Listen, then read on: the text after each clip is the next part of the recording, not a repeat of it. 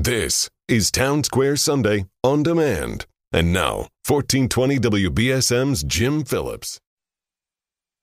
Our friend Jack Spillane, columnist for New Bedford Light, is back with us today to comment on some local news happenings. Uh, good to see you again, Jack. Nice to be here, Jim. You wrote a column that was published this week about gadflies. Not insects, but gadflies.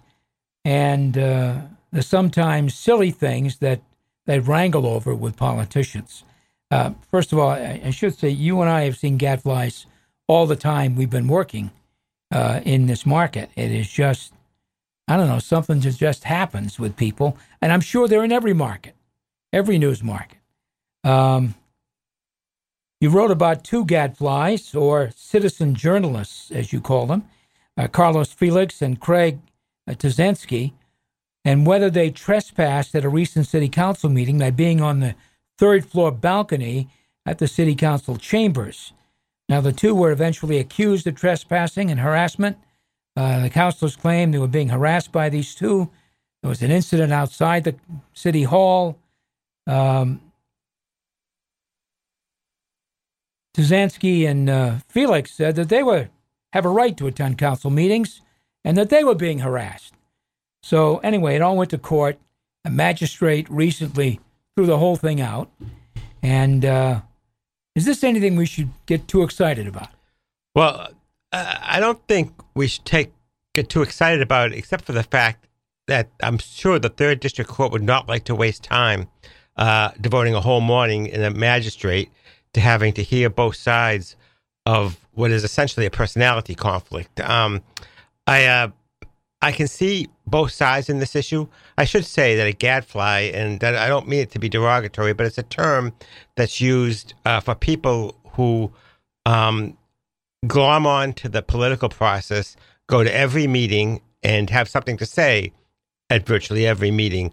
We've had many over the years in New Bedford. Uh, people may remember Jack Custodio or Ray Delgado. There have been others, um, other places I've worked. There have been, and you know, in this case, um, some of the um, uh, and I and, uh, there's a new feature about this that social media has brought us, and I call them citizen journalists because some of these some of these stories that they've written actually bring things out, like um, Carlos Felix and the Hugh Dunn uh, leaving the scene of an accident incident, and um, uh, Gilly Cephiolis and the problems in the administration of Tripp Tower. So there are things that come out. Um, there are also inappropriate things that they do. Um, uh, the least of which, not the least of which, is yelling and shouting and being rude at council meetings. Um, even worse, outside uh, the council chambers on the street, screaming to high heaven. Some say that there's threats. Some say that there's name calling going back and forth, both on the councilor's side and the gadfly side. It's just a mess, and it needs to be handled better. So, I think what you're saying is that gadflies or citizen journalists do have a purpose. I mean, they they can do some good things. They uh, do, but they have to behave themselves also. uh, you cannot have people shouting out and being rude at council meetings. We have one that holds a sign and positions himself, Gilly, behind the cable TV cameras, insulting Councilor Morad usually. I think doing that once goes a long way, but he's done it you know, over and over and over again. At the time I wrote that column, I had not seen some of the videos, which have since been sent to me. And the one with Carlos Felix yelling at the top of his lungs, I don't know why he wasn't arrested for disturbing the peace uh, that night. And um, uh, Linda Morad, someone sent me a, a, a video where it appears she's slowing down her car and sticking her tongue out at, at Felix and the people that were uh, carrying on. So I, I think I tried to suggest in my column that um, they all ought to lighten up a little bit. Well, I think that's probably pretty good advice because I, I, I, if the thing is allowed to escalate further, somebody, you know, I hope not, somebody could get hurt. Yeah.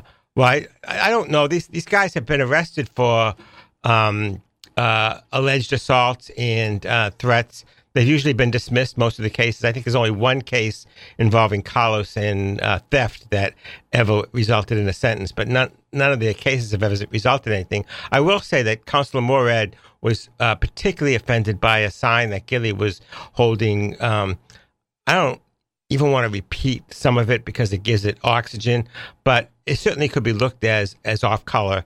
And I don't think that um, the women councilors or anybody else, for that matter, should be subjected to that. Well, um, New Bedford has had a long history of gadflies or political operatives or citizen journalists. Uh, some had more impact than others. Um, I love this topic because gadflies, in some cases, in some cases, are what makes the political wheels kind of turn in New Bedford. Uh, it's, a, a, subject I'm interested in. Uh, who was the first gadfly who approached you, Jack, when you started reporting in New Bedford? That would have been the aforementioned Jack Custodio. yeah. um, uh, he used to approach my desk at the Standard Times um, until Ken Hartnett, the editor, eventually had to ban him. He would come up to my desk, and sometimes he would tell me that I was white trash and that I was just a, a, miserable reporter, all kinds of insults, of course, which I was reporting at the time, not doing a column. Not that I would do this as a columnist, and you don't want to, you know, argue back with him. Jack was famous for going to the housing authority meetings where he would carry on, and eventually Joe Finnerty would have the police officer remove him. Jack did bring up a lot of issues uh, about inequities in the housing uh, authority, uh, things that were not fixed, conditions that were intolerable. So he did have a role, and I'll just say Carlos Felix was the person who responded in the middle of the night when uh, Councilor Dunn allegedly left the scene of an accident and was driving under the influence, and police officers filed a report that got them in trouble. Well, my first gadfly back in the mid 70s was Jack Custodio, uh. same as you. As many of you know, Jack wasn't subtle. He would insult you, just like he do with you. And uh, then what might give you, he might give you some information, might give you some information that you might be able to use or at least store in the memory bank and uh, use at a later date. Um, who are some of the other people, Jack, that you might consider to be gadflies? Well, uh, in New Bedford, I'm getting so old I can't remember some of them. But, but uh, of course, Ray Delgado, who was a very smart guy and had a lot of interesting things to say about inequities. Um, he also had some um, medical conditions uh, uh, involving his mental health. That when he was on his medication, he did well, and when he was off of it, he did not so well. Um, trying to think. Uh, Gilly Safiolis, of course, is a current one. Yeah. Um, there's the humble bum, uh, uh, uh, uh a guy. What was his name? Robert he, Mello. Yeah, he always identified himself to me as just the humble bum, and would call and tell me about how he was controlling New Bedford politics. Um, he didn't, in my time, appear at the council meetings. No, he was, he was more at the pre- He never press. did, but he, he either read newspapers voraciously, or he had somebody tell him what was going yeah. on because yeah. he always knew. He did. Uh, I thought Eddie Johnson was a gadfly. Too. Eddie Johnson could venture into that category. Eddie Eddie was very smart, and he brought up you know substantive issues a lot of the times, but some people thought he took them too far and didn't get off them when he needed to. Um, Robert Mello, uh, the humble bum. Uh, real, I spent an awful lot of time talking on the phone, with Bob. I'm sure you did too. Um, I'm not sure all the information that I received from Bob was worth all the time I lost on the phone yeah. talking with him, but uh. So it. It's kind of the job of a reporter to listen. Yeah, and, and let's not forget Leo Allen, former attorney uh, uh, from downtown New Bedford, who w- would work the press assiduously. well, uh, I love them all. Me too. To some degree. To some degree. yeah. You're listening to Town Square Sunday. I'm Jim Phillips. My guest is Jack Spillane, columnist for the online newspaper New Bedford Light. Homeless students. The Light's uh, Colin Hogan wrote an interesting story recently about students who are homeless. He said that, and I get the figures from the from the school department, but he said that every classroom of 20 students, it's possible at least two are homeless, which I found uh, unsettling. And the school department said that there are more than 1,300 yeah. homeless students attending New Bedford public schools. Uh, that's that's a high number as far as yeah. So 1,300 out of a total uh, student population of 13,000, which means 10% of the student body in New Bedford is homeless. Um, so to understand that story, you have to understand their definition of homeless, and they include people who are what they call doubling up. And doubling up is people who are couch surfing. Maybe a parent has an alcohol or drug problem. Maybe the parent has a mental illness problem. The parent is in another country. For, for whatever reason, the home life is unstable. And those pe- children have always existed, but the social consciousness and the determination not to let these kids get lost in the system is greater now, and people want to provide them with more stable environments. Of course, they're in that situation in a in a in a milieu where we have a housing crisis in the city already. I'm not sure how you solve it because I mean maybe 17 year olds are capable of running an apartment, but anybody less than 17 16, you really would have questions as to yeah. are you going to give them their own apartment? I don't, and, and, and, how could you even afford to do that for 1,300 children? Um, it's a, I do think that there needs to be uh, an effort to keep track of these kids, and if they are in trouble, they're not eating or or have no place on a given night, then they need to do something. But the story deserves a lot more discussion and planning for sure. Uh, uh, good work by Colin to kind of bring it out and put some meat on the bones to it. I mean, with 1,300, you, you begin to think, do we need to run an orphanage? Uh, orphanages, they don't run anymore because we have the foster care system. Right. But anybody that knows anything about the Massachusetts foster care system is that it has been plagued by problems. Know, uh, it's not really a, it, should it should not be the first option, uh, no. in my mind, for sure. Um, well, uh, Colin's article, I think the conclusion at the end of it is we need more affordable housing. Um, and there are surprisingly a number of projects along Union Street that are in the works, about to get started. Some interesting things happening there. Now, oh, yeah. it's, it's not all, you know, it's not enough, but it's certainly a start. Yeah, and I'm not sure any of them would rent to people under right. 18. Probably not. Um, if, if you did get them into some sort of housing, they probably have to have some, you have to have a higher adult supervision to check in on them. So it's a complicated problem. Yeah, it sure is. Um, New Bedford Light also reported this week that the Massachusetts Clean Energy Center plans to open a wind innovation facility in New Bedford, probably in an existing building along the waterfront.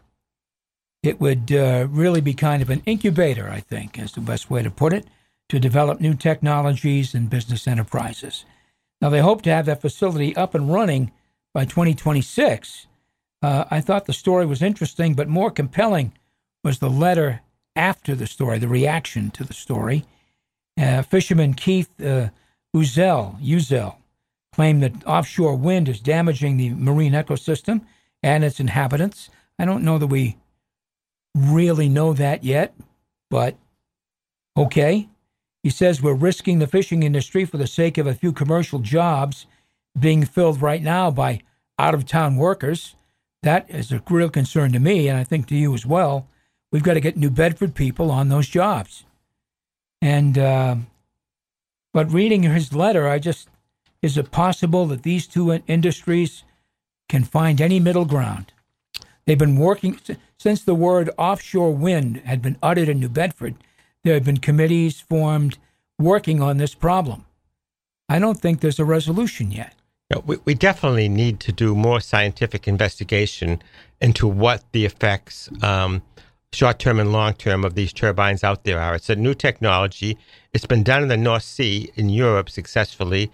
I don't know enough about its effects on the fishing industry in Northern Europe. Um, to really say, but I, I, I, I think it's a smaller fishing industry than our fishing industry. But I think that the fishermen have a lot of fears. Some of them may be legitimate, some of them maybe not so much. I think that more research needs to be done. Um, uh, there is this tension between the new industries. You know, the mayor is sort of in a no win situation. If he didn't go after a share of this burgeoning wind industry and it all went to Rhode Island and Long Island, he would be justly criticized for that. So by going after it, he's criticized by the fishing industry. It's sort of a no-win situation. I do think we need to know more, but I, I, I think that it is hard to say out of the gate that it's just it's just going to be the end of fishing. Yeah, yeah. I, I mean, I'm not sure I believe that, but clearly we need we do need more research. Of course, you can't do the research uh, in the North Atlantic until the, there's turbines up. Yeah, And and, and then they may be, and then they may be doing damage. So Yeah. it's like, but but you know, there certainly is damage that's been done by the oil, offshore oil, uh, when there's slicks and, and things like that. There's damage by virtually any industry you can think of, um, you know, including the fishing industry to right whales. The fishing industry itself is criticized for that. So, you know, the, these are t- tensions by of, of different interest groups. They need to be explored, and and appropriate action needs to be taken. I, I just I just worry that it's a little bit preemptive, and I don't know how you get around that. Well, we'll see. Um, you know, this is, this certainly bears watching uh, for the existing fishing industry and for the future of the industry. Um, I think uh, Mr. Uzel is probably more worried about that. Uh, so we'll see. Um, Jack, um,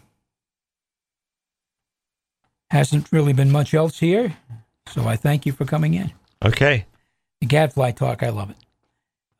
but uh, I, you know it's funny. I, I, if you had told me that I was going to devote a whole column to gadflies, I would have been fairly, fairly skeptical about that. But I guess everything comes around sooner That's right. It does come around. It does come around, and uh, there's been some interesting, interesting names on that list for sure. My guest has been Jack Spillane, columnist for New Bedford Light. You can read Jack's work and lots of other good information at newbedfordlight.org. Stay with us. Town Square Sunday will continue in just a moment.